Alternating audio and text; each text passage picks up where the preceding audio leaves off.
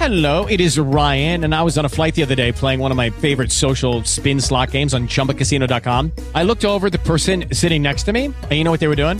They were also playing Chumba Casino. Coincidence? I think not. Everybody's loving having fun with it. Chumba Casino is home to hundreds of casino style games that you can play for free anytime, anywhere, even at 30,000 feet. So sign up now at chumbacasino.com to claim your free welcome bonus. That's chumbacasino.com and live the Chumba life. No purchase necessary. VGW Group. Void were prohibited by law. See terms and conditions. 18 plus. Okay, round two. Name something that's not boring. A laundry? Ooh, a book club. Computer solitaire, huh? Ah, sorry, we were looking for Chumba Casino. That's right. ChumbaCasino.com has over 100 casino style games. Join today and play for free for your chance to redeem some serious prizes. ChumbaCasino.com. No purchase necessary. Void were prohibited by law. 18 plus. Terms and conditions apply. See website for details. A dzisiaj jest ze mną e, Joanna Michałowska. Cześć Asiu. Cześć. Dobra, to jest ten moment, w którym jeśli nas nie widzicie albo nie słyszycie, to fajnie byłoby, żebyście nam o tym powiedzieli, żeby nie było, że my ze sobą rozmawiamy przez 40 minut, a nikt nas e, nie słyszy. E, Słuchajcie, nie będziemy się witać z każdym po kolei, więc powiemy Wam teraz takie e, globalne cześć.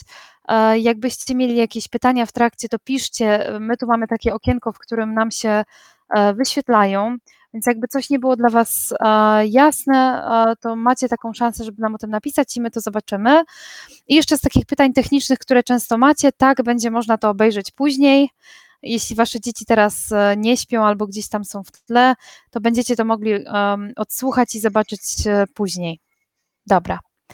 Ja bym chciała zacząć może od tego, żeby Asię trochę przedstawić. E, Asia jest psychoterapeutką poznawczo-behawioralną. Coś chcesz, Asiu, do tego dodać? Dwa słowa wstępu, co to w ogóle jest? Co to w ogóle jest psychoterapia poznawczo-behawioralna? No, myślę, że może byśmy od tego zaczęły, bo tak my wiemy, co to znaczy, a może ktoś tam nie wie w tle. E, Psychoterapia poznawczo-behawioralna to jest taki duży nurt w tej chwili już różnych terapii, które mm, zajmują się różnymi trudnościami, ale też emocjami, które nam towarzyszą na co dzień w życiu. E, Od strony naszych myśli, które pośredniczą między sytuacją a emocjami, które odczuwamy, ale też od strony zachowania. Taka, Taki nurt, y, który jest mi najbliższy, to jest terapia akceptacji i zaangażowania. To jest taki e, w pół drogi między terapią poznawczo-behawioralną i egzystencjalizmem, także z takim, e, z lekką nutką buddyzmu. Okej, dobra. Em, dobra, chciałyśmy dzisiaj porozmawiać z Wami o tym, e, jak można oswoić e, lęk. E, Lęk w tej sytuacji, w której jesteśmy, czyli w tej sytuacji takiej epidemicznej, w której się znaleźliśmy. I celowo wybrałam do tego codziennika temat lęku dorosłych, dlatego że mamy takie silne poczucie z Asią, że nie da się dbać o dzieci, jak się nie zadba o siebie. I zanim zaczniemy mówić konkretnie, co możecie z tym lękiem robić, to chciałyśmy w ogóle porozmawiać o tym, czemu służy lęk. I chciałabym, żebyś, e, Asiu, nam powiedziała, jaki jest w ogóle związek między lękiem, między tym, jak się boimy, a tym, jak myślimy, a tym, jak się zachowujemy, bo to w psychoterapii poznawczo-behawioralnej jest mocno e, wyraźne i widoczne. Ja bym chciała, żebyśmy dzisiaj trochę skorzystały e, z tego, co ta psychoterapia nam oferuje. Mm, Od czego by zacząć? Może zacznę od tego, że bez lęku by nas nie było. Że lęk jest taką emocją, która najsilniej jest związana z takim instynktem przetrwania i że, mm, i że ci nasi przodkowie, którzy nie odczuwali lęku, nie przekazali genów, więc e, nie ma ich teraz z nami. E, Więc lęk jest tą emocją, która zawsze ma pierwszeństwo, bo ona najbardziej opiekuje się naszym przetrwaniem. Dlaczego myśli? No dlatego myśli, że same fakty nie wzbudzają w nas emocji. Pewnie każdy z nas jest w stanie pomyśleć o takiej sytuacji, która wzbudza w nim e, mniejszy lub większy lęk, a w innych nie.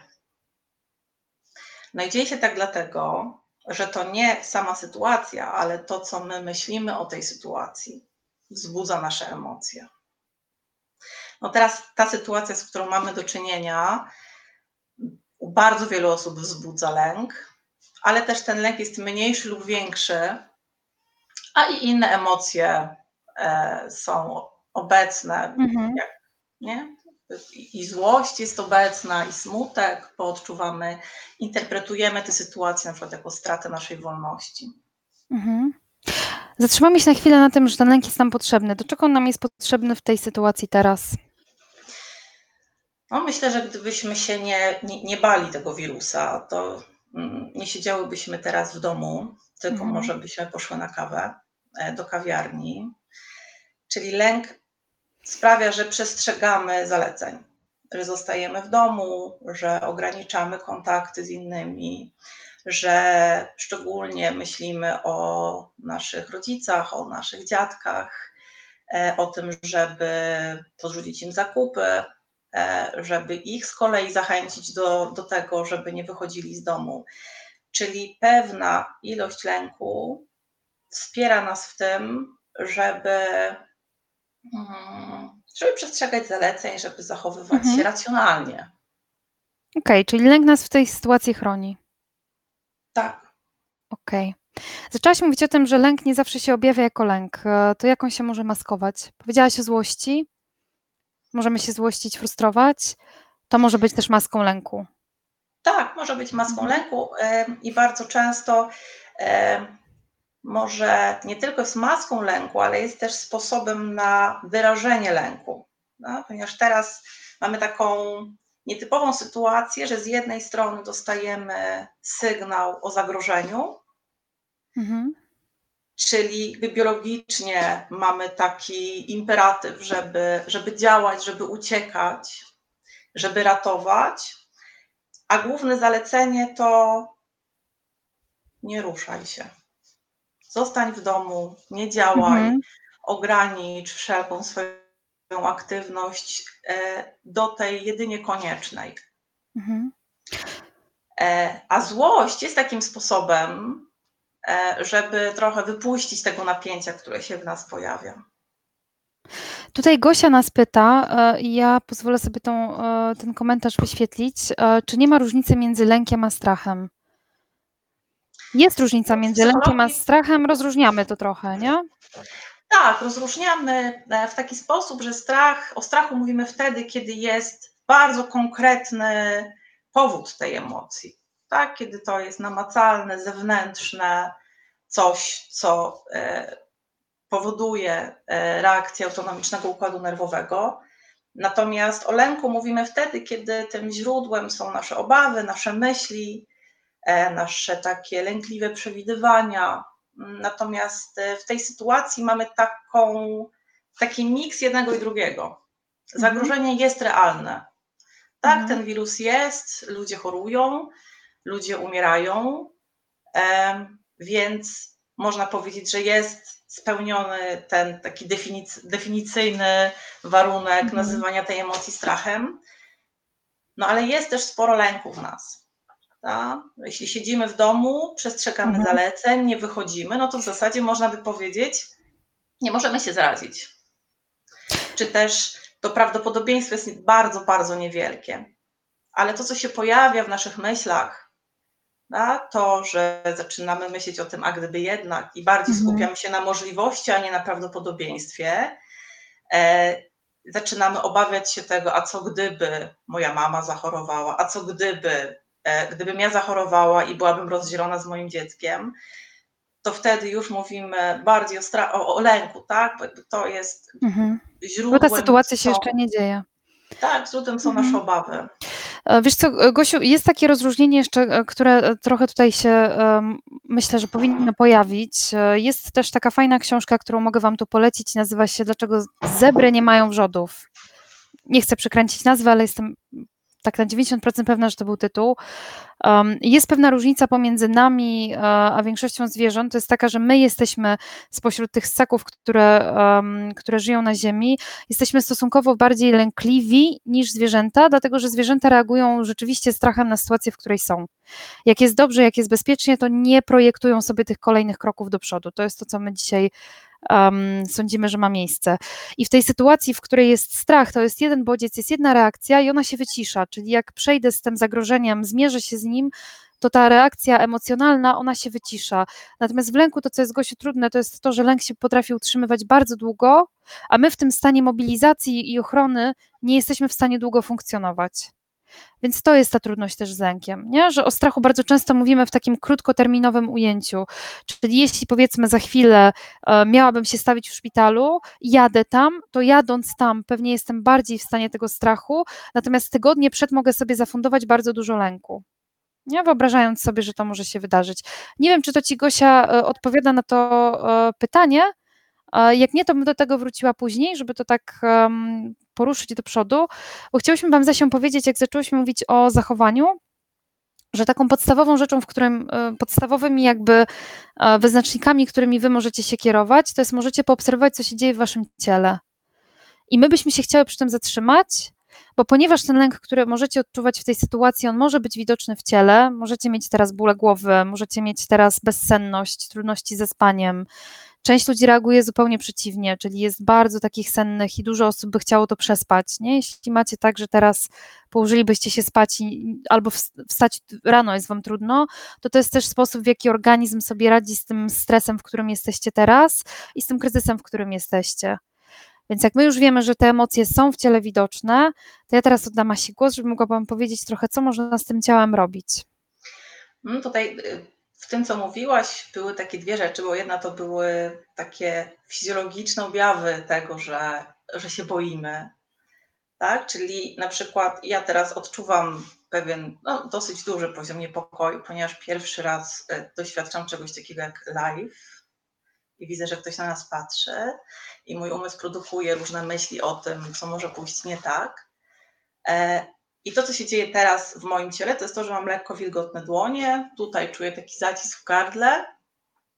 Potrzebuję przełykać ślinę często, dlatego mam tutaj wodę, e, bo czuję suchość w ustach. Czyli to jest to, co się dzieje w naszym ciele, kiedy czujemy lęk. Czy też w zasadzie to jest lęk właśnie. Czyli przyspieszone bicie serca, podwyższone ciśnienie, mm, to, że nasza krew odpływa z brzucha, w mięśnie, czyli nasze ciało szykuje się do tego, do czego biologicznie służy nam lęk, czyli do ucieczki. Tak? Nie jesteśmy w tym momencie relaksu i trawienia, tylko cała energia idzie w mięśnie i w to, żeby jak najszybciej uciec. Więc zawęża nam się uwaga i widzimy tylko zagrożenie, więc szybciej i płycej oddychamy, jak krótkodystansowcy, żeby E, jak najszybciej uciec. Natomiast ta druga część, czyli to spanie, e, czy też jedzenie, jakiejś ogromnych ilości jedzenia, albo właśnie nie jedzenie wcale, to już są takie sposoby, w jaki nasze ciało radzi sobie z długotrwałym lękiem, z niepokojem. Czyli są to już takie strategie na regulację emocji. Czyli jedna rzecz to jest to, po czym poznać, że się boję. Mhm. A druga rzecz, co ja robię z tym, że się boję i czy to mnie wspiera też. Ja Cię tutaj zatrzymam, Asiu, bo y, mamy takie pytanie, czy lęk może wpływać na trudność w złapaniu pełnego oddechu? Tak, pewnie, może. że może. No. Pewnie, że może, tak, jasne. Bywa tak, że, bywa tak, że mięśnie się zaciskają. Mamy taką tendencję, żeby mięśniowo się napinać e, w lęku, więc jak najbardziej. Bardzo często może być tak, że możecie nawet mieć takie poczucie duszności. Tak. I też takiego właśnie poczucia, że nie można tego, tych płuc wypełnić całkowicie, bo ten schemat oddychania w lęku to są właśnie bardzo szybkie, dosyć płytkie oddechy. Nie? Dlatego to, co robimy na przykład w relaksacji, to jest wydłużanie wydechu i e, spowalnianie tego oddechu. Czyli trochę, żeby powiedzieć naszemu mózgowi, nie ma po co się bać na mhm. poziomie, na poziomie ciała. Ale tak, znaczy to, co się dzieje w oddechu, e, bardzo jest takim papierkiem lakmusowym tego, o, że to, to jest lęk, nie? że nawet czasami możemy nie być w pełni świadomi tego, że to, czego doświadczamy, mm, jest Mhm. niepokojem, lękiem. To teraz, jeżeli jest tak, że lęk wpływa na to, co my czujemy w ciele, to co my możemy zrobić z tym ciałem, żeby trochę obniżyć poziom tego lęku? Kiedy on już jest wysoki, Możemy rozmawiać w zasadzie o dwóch sytuacjach. Możemy rozmawiać o takiej sytuacji, w której jest już pełna mobilizacja, jest bardzo wysoki poziom lęku, czyli ja jestem w takim już, powiedziałabym, stanie blisko napadu paniki nawet, możemy to tak nazwać, albo jakiegoś takiego ataku lęku i możemy rozmawiać o tym, co możemy robić profilaktycznie, czyli żeby nie wejść w taki stan, żeby sobie globalnie pomóc. E, Jedną rzecz sprostuję, powiedziałaś o na- napadzie paniki. No, napad paniki jest wtedy, kiedy my interpretujemy różne doznania z naszego ciała nie jako wynikające z lęku, ale jako wynikające z jakiegoś stanu somatycznego, tak? Czyli jeśli ja mam przyspieszony oddech, e, kręci mi się w głowie i mam takie, Mhm. i interpretuję to na przykład jako zawał, udar, tak? Jakby wtedy mówimy o, o napadzie paniki. E, i tak, jeśli zrobimy sobie taką skalę, my lubimy bardzo skalować emocje e, w terapii poznawczo-behawioralnej, bo to jest takie bardzo użyteczne narzędzie. E, I powiem sobie, że zero to jest taki, albo jeden to jest taki moment totalnego relaksu i mamy w głowie taki moment, nie plaża, wakacje, tak? Zero lęku. A 10 największy lęk, jakiego doświadczyliśmy w życiu, to mamy takie, takie strategie na powiedzmy od 8 w górę, czyli takie strategie, które są naprawdę już wtedy, kiedy nie mamy za bardzo dostępu do pracy z myślami, e, bo to wzbudzenie jest już zbyt duże. Mm, Taki bardzo pożyteczny akronim, który mm, można zapamiętać, to jest ZIOM, e, pochodzący z mm, terapii dialektyczno-behawioralnej. I tak, Z, czyli zimna woda. Mówimy tutaj o efekcie nurka. E, I polega to na tym, że zanurzamy całą twarz w zimnej wodzie, albo przykładamy sobie na przykład taki mm, opatrunek żelowy zimny do oczu i górna część policzków, i wtedy wstrzymujemy oddech.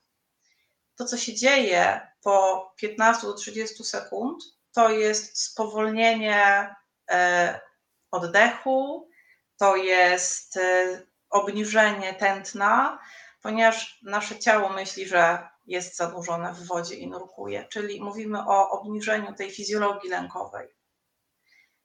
I to intensywny wysiłek, czyli mówimy o cardio. Nawet, e, nie wiem, skakanie na skakance, czy szybki bieg w miejscu. E, trochę po to, żeby to napięcie, które mamy skumulowane, wypuścić. Tak? To jest to, co robią Mhm. zwierzęta, kiedy już uciekną. Na przykład gazela, która ucieknie przed y, lwem, otrzepuje się. Tak? Czyli wyrzuca to nadmierne Mhm. napięcie z ciała. E, I na tym, czyli i intensywne ćwiczenia. O, to oddech. Czyli właśnie ten oddech spokojny, z wydłużoną fazą wydechu i z przerwami między wdechem i wydechem. Czyli właśnie ta informacja z ciała trochę w poprzek temu, temu, co się z nim dzieje. Kiedy mówimy tym oddechem, nie ma się czego bać, nie ma zagrożenia zdrowia i życia. Tak? Wydłużamy wydech i to napięcie powoli też będzie opadać. I M, czyli mięśnie.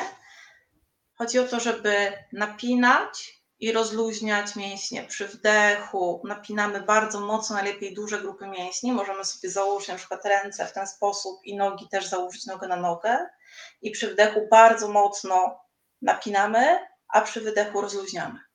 Mhm. I robimy tak kilka razy, czyli znów dajemy ten, ten sygnał, że z napięcia przechodzimy do rozluźnienia. I to są te Mhm. E, strategie na bardzo duże mm, pobudzenie. Można też mieć inne, tak? Jakby my nie zaczęliśmy się bać dwa tygodnie temu. Mhm. Mamy swój arsenał strategii skutecznych, które nam do tej pory pomagały i warto z nich korzystać. Mhm. Ja jeszcze zatrzymam przy tym oddechu. E, Tu padło takie pytanie, jak można pomóc dziecku przy tym trudnym oddechu. Wiecie co, z dziećmi jest e, w ogóle o tyle trudniej. Um, ja bym w ogóle powiedziała, że z oddychaniem jest jeszcze taki e, drobny, taka drobna rzecz, na którą warto uważać, czyli że jak uczymy e, to oddychanie, które nam naprawdę pomaga, które nas dotlenia, to jest oddychanie przyponowe i my nie oddychamy tak zazwyczaj na co dzień.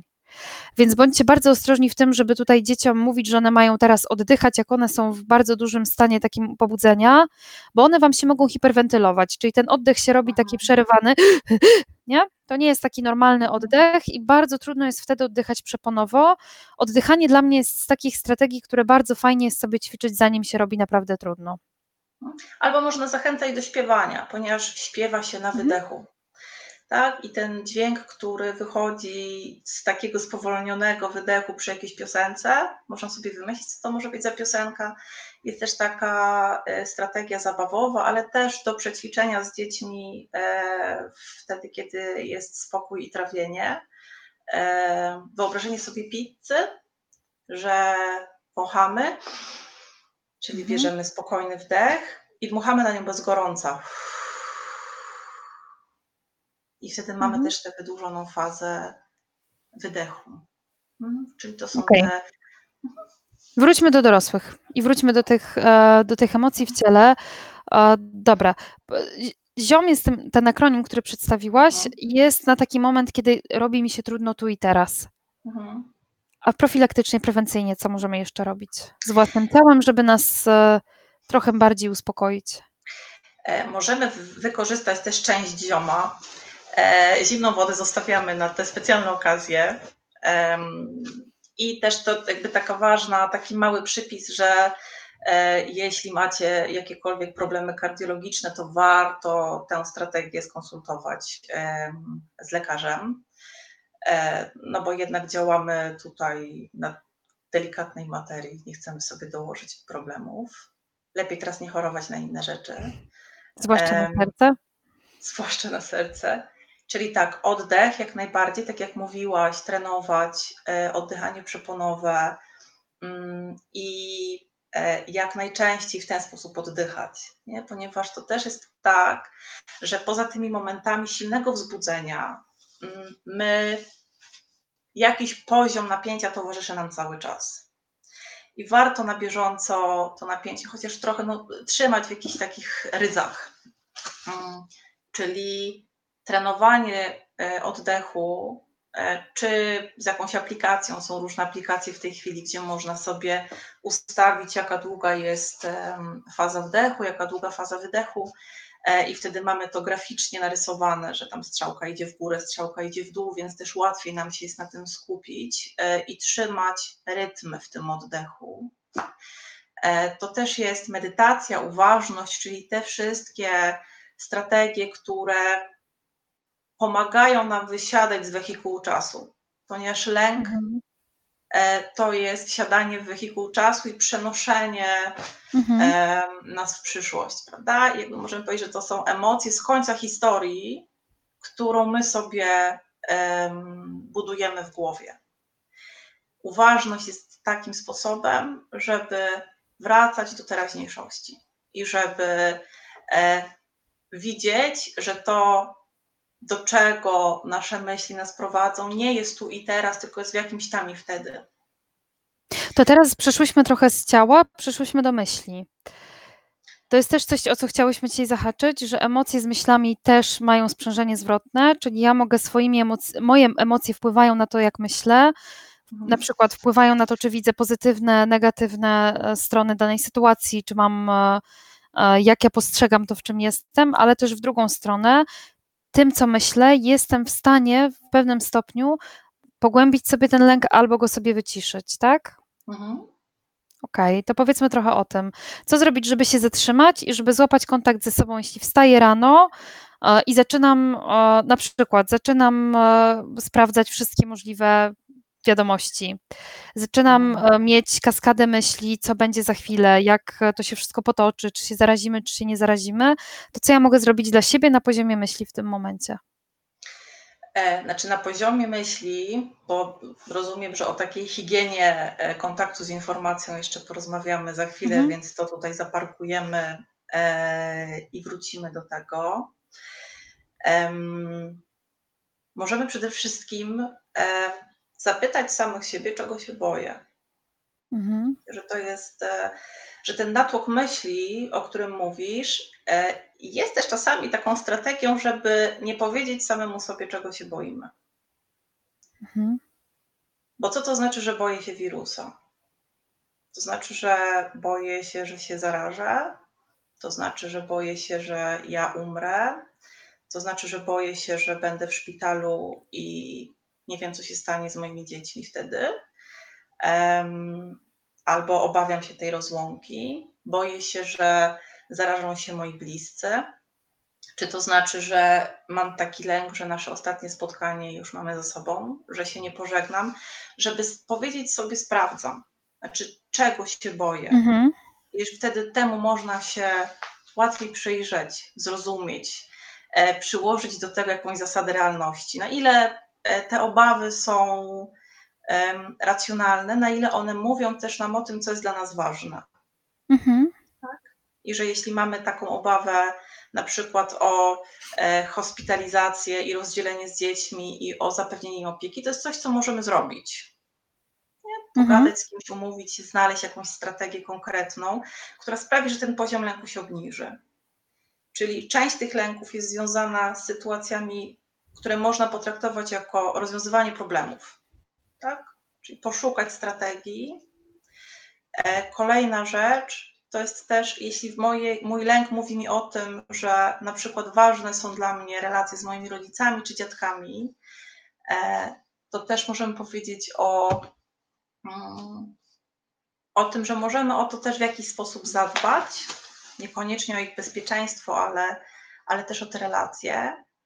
Mm, Myślę, że też pa- patrzenie na myśli, nie? my w akt rzadziej niż w takiej klasycznej terapii poznawczo-behawioralnej zajmujemy się zmienianiem myśli, a bardziej postrzeganiem myśli jako myśli. Czyli jeśli ja widzę, że moje myśli lecą w taką stronę i jak śnieżna kula się napędzają i są coraz większe, mogę trochę powiedzieć im stop. I zobaczyć, że to robię, Mhm. i wrócić uwagą do e, na przykład kontaktu z bliskimi. To e, przejdźmy do, tego, e, do tej uwagi, bo wiem, że jest też taka technika, która bardzo wielu ludziom pomaga, czyli żeby się osadzić w tym miejscu, w którym jestem, czyli jeżeli zaczynam Mhm. wybiegać w przyszłość, próbuję wrócić do teraźniejszości. Powiesz nam, jak to się robi? To, co mamy najbardziej pod ręką, to są nasze zmysły. I nasze zmysły są tu i teraz, tak jak nasz oddech jest tu i teraz. Dlatego bardzo dużo ćwiczeń związanych z uważnością jest e, osadzona w oddechu i w zmysłach. Czyli wtedy, kiedy nasz umysł e, wybiera się w podróż w przyszłość, w jakieś bardzo ciemne i nieprzyjemne miejsca, e, możemy się osadzić w teraźniejszości, e, rozszerzając swoją uwagę. Tak? Bo też to, co mamy w lęku, to jest zawężanie uwagi.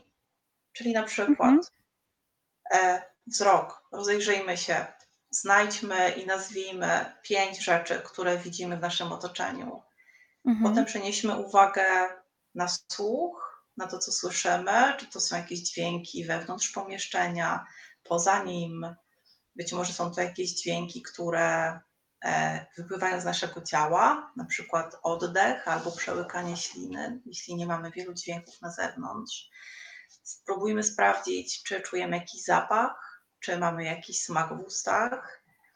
Możemy też skupić się na tym, e, z czym mm, styka się nasza skóra. Tak? Czy to jest ubranie, czy to jest jakiś mebel, na którym siedzimy, czy to są słuchawki na uszach, czy włosy, które dotykają naszej skóry. Czyli wracamy uwagą do tego, co się dzieje teraz z nami, z naszym ciałem, w tym miejscu, w którym jesteśmy, e, i dzięki temu jesteśmy w stanie wysiąść z tego wehikułu czasu. Mhm. Okej. A, Dobra. Em, To porozmawiamy teraz o tej informacji, bo zaczęłyśmy mówić o tym, jak sobie dozować e, informacje. E, Tutaj jest takie pytanie, przed którym chyba stajemy teraz wszyscy. Ile tej informacji nam służy? Po co my to w ogóle robimy? Może ustalmy to najpierw. Po co my to robimy? e, te wszystkie przeglądanie, przeglądanie, scrollowanie mediów społecznościowych, odświeżanie gazety, włączanie radia, telewizji. Po co my to w ogóle robimy? E, Bo nam się wydaje, że mamy kontrolę wtedy jakąś nad tym, co się dzieje. Mhm. Bo chcemy sobie, bo tak naprawdę czekamy na informację, że to już. Mhm. Myślę, że tutaj możemy mieć różne motywacje, żeby to robić, e, ale też to jest coś, co bardzo nam e, napędza lęk. Niech rękę podniesie ten, kto nie wpadł w ciągu ostatnich tygodni w taki właśnie wir informacyjny, gdzie cała uwaga jest właśnie w kolejnych stronach, kolejnych źródłach, postach na Facebooku, w jakichś specjalnych covidowych grupach, albo właśnie tu gazeta, tu jakieś inne media, bo być może gdzieś któraś informacja nie jest do końca i sprawdzamy jedną informację Mhm. w pięciu miejscach. Ja to zrobiłam, bardzo jakby zobaczyłam, jak bardzo mi to nie służy i na szczęście udało mi się z tego wyjść, ale jest to bardzo łatwe, nie? żeby wpaść w takiej sytuacji, e, jakoś tak utonąć w tej informacji. Myślę, że tutaj ważne są dwie rzeczy. Pierwsza rzecz to jest wybranie źródła. Tak jakby podjęcie takiej decyzji, komu ja chcę zaufać w tej sytuacji. Tak, to może być WHO, Mhm. to może być jakieś medium, co do którego jakoś mam takie przekonanie, że ono jest rzetelne e, i trzymanie się go. Mhm. Tak? Nie sprawdzanie w 50 różnych źródłach. E, I myślę, że Facebook to też jest takie miejsce teraz, gdzie się dzieją dziwne rzeczy Mhm. i często bardzo mało wspierające, a, że jest y, brat szwagra mojej kuzynki, z pewnego źródła, że już jutro zamkną wszystkie sklepy i nie będzie można wyjść z domu na Mhm. dłużej niż 5 minut. Em, czyli po pierwsze to jest źródło, a po drugie to jest ograniczenie sobie czasu na kontakt z tą informacją. To może być, nie wiem, 15 minut po południu, żeby mm, mieć kontakt, być na bieżąco, wiedzieć, co się dzieje, ale jednocześnie, żeby e, trochę rozgraniczyć ten czas bycia z informacją od tego czasu e, bycia w codzienności, w życiu i robienia różnych rzeczy, żeby ten szum informacji, jakieś radio informacyjne czy telewizja Mhm. informacyjna, może niekoniecznie leciała cały czas w tle i sączyła te informacje, mm, bo wtedy zawsze e, ten nasz e, autonomiczny układ nerwowy będzie w takiej czujności i, i w takich podskokach, e, Mhm. no bo jednak ten efekt, no, że nasza uwaga się kieruje tam, gdzie jest zagrożenie, występuje, więc zawsze będziemy czuli na tą informację. Mhm. Tak? Czyli jedna rzecz, gdzie, a druga rzecz, ile. I też Mhm. myślę, że, że warto sprawdzić, ile nam służy nie? te informacje. Mhm. Czy dwa razy dziennie, e, czy, czy raz dziennie. To jest trochę tak jak z takim limitowaniem sobie czasu na zamartwianie się w terapii lęku ogólnionego. Tak? Czyli robimy sobie sesję z naszym lękiem. Mhm. I być może niektórym teraz też to może posłużyć, żeby też wyznaczyć sobie taki czas, kiedy ja się będę martwić. Kiedy będę czytać Mhm. te informacje, kiedy będę się zajmować tym tematem i wtedy rzeczywiście też na 100% w to wejść, ale też dać sobie taki sygnał, że wychodzę. Nastawić Mhm. sobie e, zegarek, żeby też nie opuścić tego ważnego czasu em, bycia z własnymi myślami, z tą Mhm. informacją, ale też, żeby dać sobie znać, wychodzę. Nie, nie siedzę w tym cały czas, tylko wchodzę Mhm. i wychodzę, żeby to był taki jasny moment jednego i drugiego. E, Jak rozmawiamy o takim pilnowaniu informacji, to jeszcze mi się e, przypomina, przypomina, nasuwa e, taki e, temat jak kontrolowanie. Czyli wróćmy do tej kontroli, że to, co my teraz. po, powiedziałaś o tym, że kontrola jest taką strategią, której ludzie używają, jak się boją. Ta kontrola ma nam przywrócić trochę poczucia bezpieczeństwa, którego nie mamy. I temu też, jak rozumiem, służą te wszystkie takie posty pod tytułem Widziałem sąsiada, który idzie ulicą, widziałem tłum ludzi wracając ze sklepu. To powiedzmy trochę o tym, co nam to robi. E, No, wystarczy zajrzeć w parę takich postów, żeby zobaczyć, że nic dobrego. Że emocje, które im towarzyszą, e, i też to, co się zaczyna dziać w relacjach wtedy, nawet w takich relacjach zupełnie internetowych z ludźmi, których nie znamy,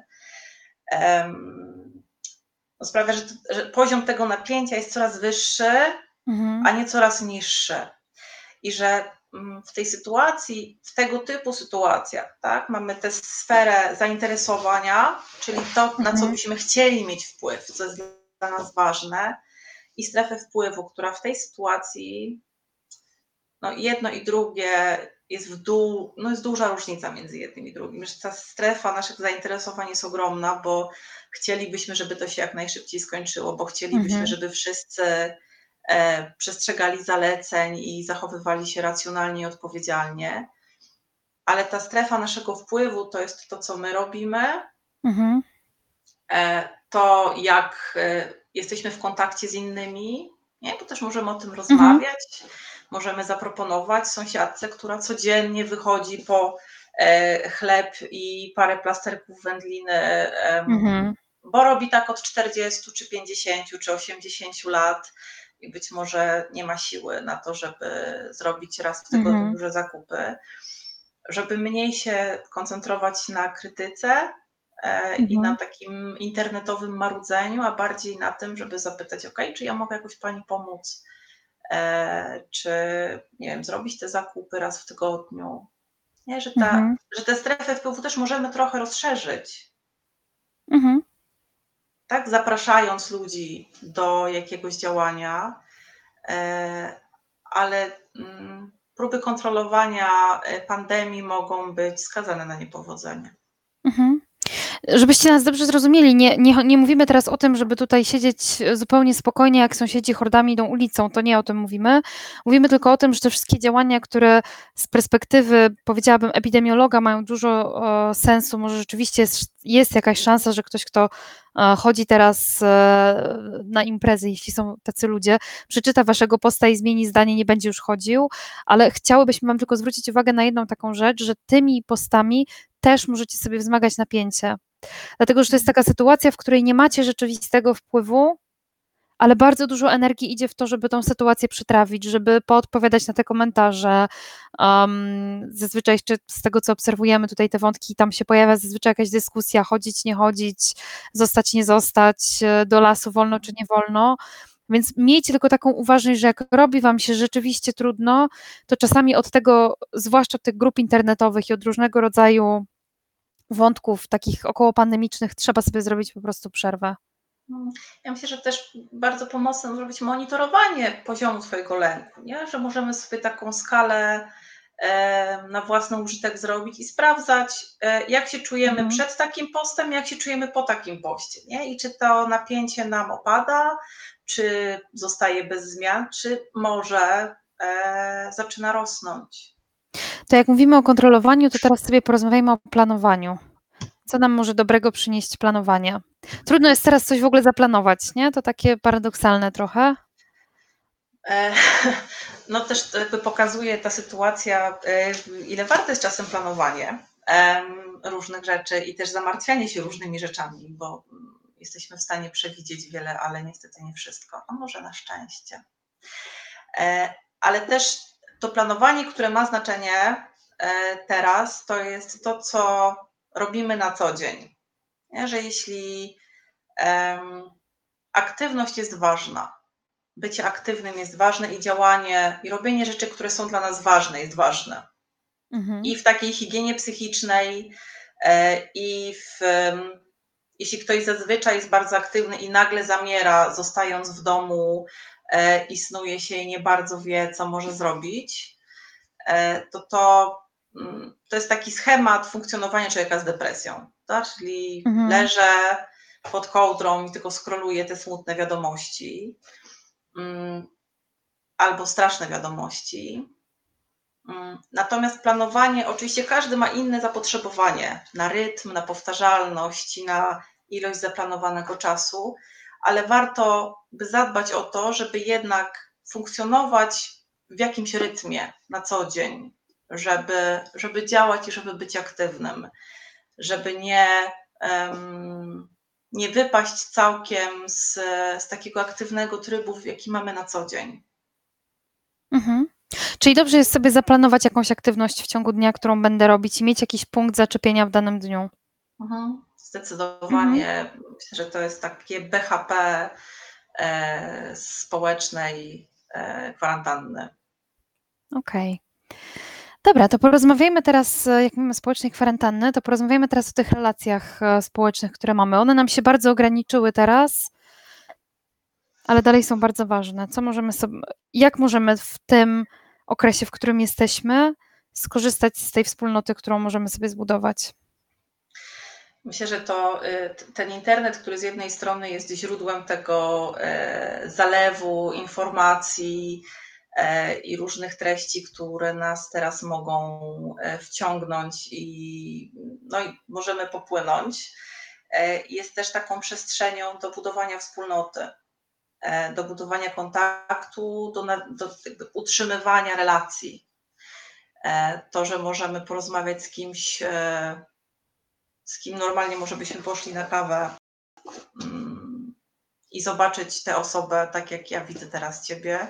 I ostatnio też rozmawiałyśmy, e, i to jest wielkim źródłem wsparcia, że też spotykanie się z kimś spoza tej codziennej sytuacji, nie? bo to też jest trudne. Często, że jesteśmy w małej przestrzeni z dużą ilością mhm. ludzi, że tu też się dzieją różne rzeczy i to, że możemy sięgnąć do kontaktu który nie może się zadzieć na żywo, dlatego mhm. że no, jesteśmy w domach, jest bardzo cenne. To też są e, wszelkie inicjatywy typu, no teraz chyba wszędzie jest ta widzialna ręka, czyli takie mm, budowanie wspólnoty w robieniu różnych ważnych rzeczy, czy nie wiem, wyprowadzaniu psów, ludzi, którzy E, no, z powodu kwarantanny muszą, takiej indywidualnej, muszą siedzieć w domu, mm, ale też to jest korzystanie e, z mm, medytacji, które są na żywo,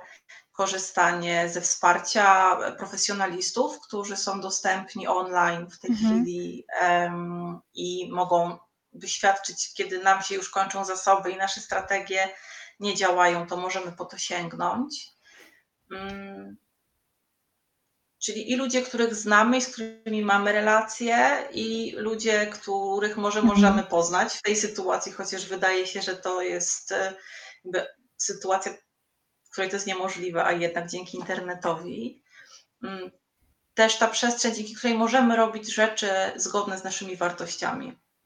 Tak? Czyli pomaganie, wspieranie, robienie tych zakupów nawet, czy teraz coraz częstsze e, takie akcje w sieci, żeby do tych starszych osób, które, mm, no, żeby mhm. utrzymać je w domu, możemy na przykład zatelefonować i e, no i na taką pogawędkę mhm. się umówić regularną, e, żeby to siedzenie w domu nie było takie uciążliwe. Mm, ale też korzystanie właśnie czy z różnych treningów, czy z różnych o tańcówki nawet niektórzy robią mhm. online. E, Sylwia Wodarska u siebie e, codziennie organizuje w grupie e, potańcówki. Tak? To nie wiedziałam o tym. Tak. Okay. Więc też można. Pozdrawiamy w Sylwię. W ramach regulacji emocji na poziomie ciała. Mhm. Pytanie jest też jest takim sposobem na wytracanie energii i te endorfiny się pojawiają, więc myślę, że to jest wspaniały sposób na to, żeby, żeby dbać o swoją higienę psychiczną, czy treningi jogi, które teraz są, jakby wszystki, cały świat się przeniósł do sieci i relacje, mhm. i oferta, i nie wiem, nawet mhm. nasze przedszkolaki mają jutro spotkanie na dywanie w wersji online, e, żeby podtrzymywać więzi i żeby być w kontakcie. Okej, okay. chciałyśmy Wam tylko jeszcze dodać do tego tematu bycia razem. Jak jesteście już razem w, nazwijmy to kwarantannie, to chciałyśmy do Was mocno Wam podkreślić, żebyście nie wpadali też w taki tryb wykorzystywania tej wspólnoty do tego, że jedno sprawdza jeden kanał informacyjny, drugie drugi. bo ja dostaję bardzo dużo takich wiadomości, jak przeżyć, na przykład jak przeżyć z własnym mężem, kiedy w momencie, kiedy ja się wyłączam z sieci na chwilę, udało mi się chwilę odpocząć, zająć ziemniakami, czymkolwiek, to on w tym momencie złapał super newsa o tym, co się dzieje gdzieś i przychodzi z tym newsem do mnie. Czyli żebyście się nie nakręcali nawzajem, żebyście pilnowali tego, że w, tej, w tym spędzaniu czasu wolnego, którego, który teraz razem macie, żeby spędzać ten czas też nie epidemicznie, czyli robiąc coś zupełnie innego. Mhm. Nie, być może też jest taki czas, bo oczywiście wszyscy potrzebujemy gadać o, o naszych troskach i o tym, czego się boimy, bo to też jest e, taki podstawowy ludzki sposób regulacji emocji, bycie w kontakcie i czerpanie w tym kontakcie um, wsparcia. Um, więc może też taki czas, nie, że teraz gadamy o tym, a teraz nie gadamy o tym. Nie? A mhm. teraz zajmujemy się rzeczami ważnymi, nieważnymi, ale jesteśmy, zostawiamy trochę tego wirusa na godzinę 17.30, mhm. Mm, żeby, no właśnie, żeby nie dodawać lęku mhm. do strachu jeszcze więcej. Mhm. Dobra, to jeszcze powiedzmy na sam koniec o tym, kiedy skorzystać z tego profesjonalnego wsparcia, bo że można, są online różne możliwości, to już e, powiedziałyśmy kiedy warto, kiedy jest ten moment, w którym warto szukać rzeczywiście pomocy psychologa czy psychoterapeuty? Mm, ja myślę, że wtedy przede wszystkim, kiedy e, strategie, które mamy, nie przynoszą takiego efektu, mhm. E, który nas koi. Nie? Kiedy myślę, że też to jest taki szczególny czas, że mm, ten lęk nie jest doświadczeniem indywidualnym. Tak? I te osoby, które zwykle są dostępne emocjonalnie, żeby nas wesprzeć, teraz też doświadczają różnych trudnych emocji związanych e, z sytuacją epidemiologiczną. E, I oczywiście profesjonaliści też doświadczają. Szczęśliwie mamy różne strategie, żeby, żeby, żeby sobie z tym radzić. Więc jedna rzecz to jest to, to, co robię, już nie działa. Druga rzecz to jest to, te źródła wsparcia, które zwykle są dostępne, no, też są aktualnie w kryzysie, czy, czy w jakimś takim napięciu, że trudno mm, być otwartym, empatycznym i dostępnym. I też by warto być wrażliwym na takie sygnały od otoczenia: hej, e, jest tego za dużo, może poszukaj, może to jest ten moment żeby wtedy też niekoniecznie defensywnie się ustawiać i powiedzieć sam sobie idź, tylko by usłyszeć w tym troskę e, od tych osób, które nas najlepiej znają, że, że czasami trudno nam jest zobaczyć, że jesteśmy w takim miejscu, gdzie trudno jest nam zadbać o siebie. Mhm. Okej. Okay. Um, czy jest możliwe bycie w tej sytuacji, w jakiej jesteśmy zupełnie bez lęku? Myślę, że byłoby to bardzo niekorzystne, żeby być zupełnie, tak zupełnie bez lęku. Nie? Bo to jest ten lęk, który sprawia, że mm, zostajemy w domu, że przestrzegamy zaleceń. Pytanie, Ale też po poziom... prostu, że żyjemy, nie? Bo to jest w pewnym sensie emocje, tak. które mamy, nie możemy, nie jesteśmy w stanie ich kompletnie odciąć i wyłączyć. To co jest w takim razie celem? Na czym polega to oswajanie lęku, o którym mówimy? Oswajanie lęku polega na tym, żeby ten lęk nie uniemożliwiał nam funkcjonowania, czy też nie utrudniał nam funkcjonowania. Tak? Żeby on był, pełnił taką funkcję motywacyjną, czyli mówił nam, e, co robić, żeby jakoś optymalnie funkcjonować w tej sytuacji, e, ale żeby nas nie paraliżował ani nie wprowadzał w popłoch. I żeby, były, żeby było miejsce na różne emocje. Że myślę, że taki sygnał e, alarmowy, mm, żeby się zatrzymać i przyjrzeć tej sytuacji, może być to, jeśli zobaczymy, że, że tą emocją, której doświadczamy nieustannie jest lęk. Że nie ma różnorodności że nie doświadczamy mhm. innych emocji, tylko ten lęk jest taki stały, silny um, i że te inne emocje nie mają mm, przestrzeni, żeby zaistnieć. Mhm. Okej, em, chciałabym to jakoś podsumować, to o czym e, rozmawiałyśmy. Em, rozmawiałyśmy na samym początku o tym, w jaki sposób emocje, myśli i ciało są razem powiązane, czyli pracując z którąkolwiek z tych części, jesteśmy w stanie em, przynieść sobie odrobinę ulgi. Robiąc rzeczy z ciała, jesteśmy w stanie trochę regulować sobie te emocje. Jesteśmy w stanie w pewien sposób e, przyjrzeć się temu, jak myślimy o tej sytuacji, w której jesteśmy, czy po- poćwiczyć trochę wracanie do teraźniejszości tego momentu, w którym jesteśmy teraz. Rozmawiałyśmy o ziomie, akronimie, co możemy zrobić. E, Miałaś chyba plan ten ziom e, umieścić u siebie po dzisiejszym live'ie. Dobrze pamiętam? Jutro. Bardzo Ci dziękuję za To jutro, to jutro zapraszamy na Facebooka e, Joanny, e, Joanna Michałowska, psychoterapeutka CBT. Możecie sobie tam znaleźć, co ten ziom um, oznaczał, jeżeli nie chcecie nas tutaj za każdym razem przewijać do którejś minuty. Um, I jeżeli macie do zaopiekowania dzieci, to ja przysyłałam e, dwa razy już chyba, wczoraj, dzisiaj, przysyłałam w newsletterze e, e-booka Jak wspierać dzieci. Ja tego e-booka umieszczę też u siebie na e, fanpage'u i on się pojawi i pojawi się zaraz, jak ta rozmowa się skończy. My ze swojej strony dziękujemy Wam bardzo, że chcieliście z nami dzisiaj e, być, bo widzę, że jesteście bardzo licznie, bo było nas po 100 osób na żywo w pewnych momentach. Nie chciałam Ci tego, Asiu, mówić, bo wiem, że to Twój pierwszy live dzisiaj. Dziękuję Ci bardzo za to, że chciałaś z nami porozmawiać i podzielić się trochę swoją wiedzą. No i jeżeli potrzebujecie nas więcej, to jesteśmy na profilach e, na Facebooku, możecie nas znaleźć i dziękujemy Wam bardzo. Dzięki.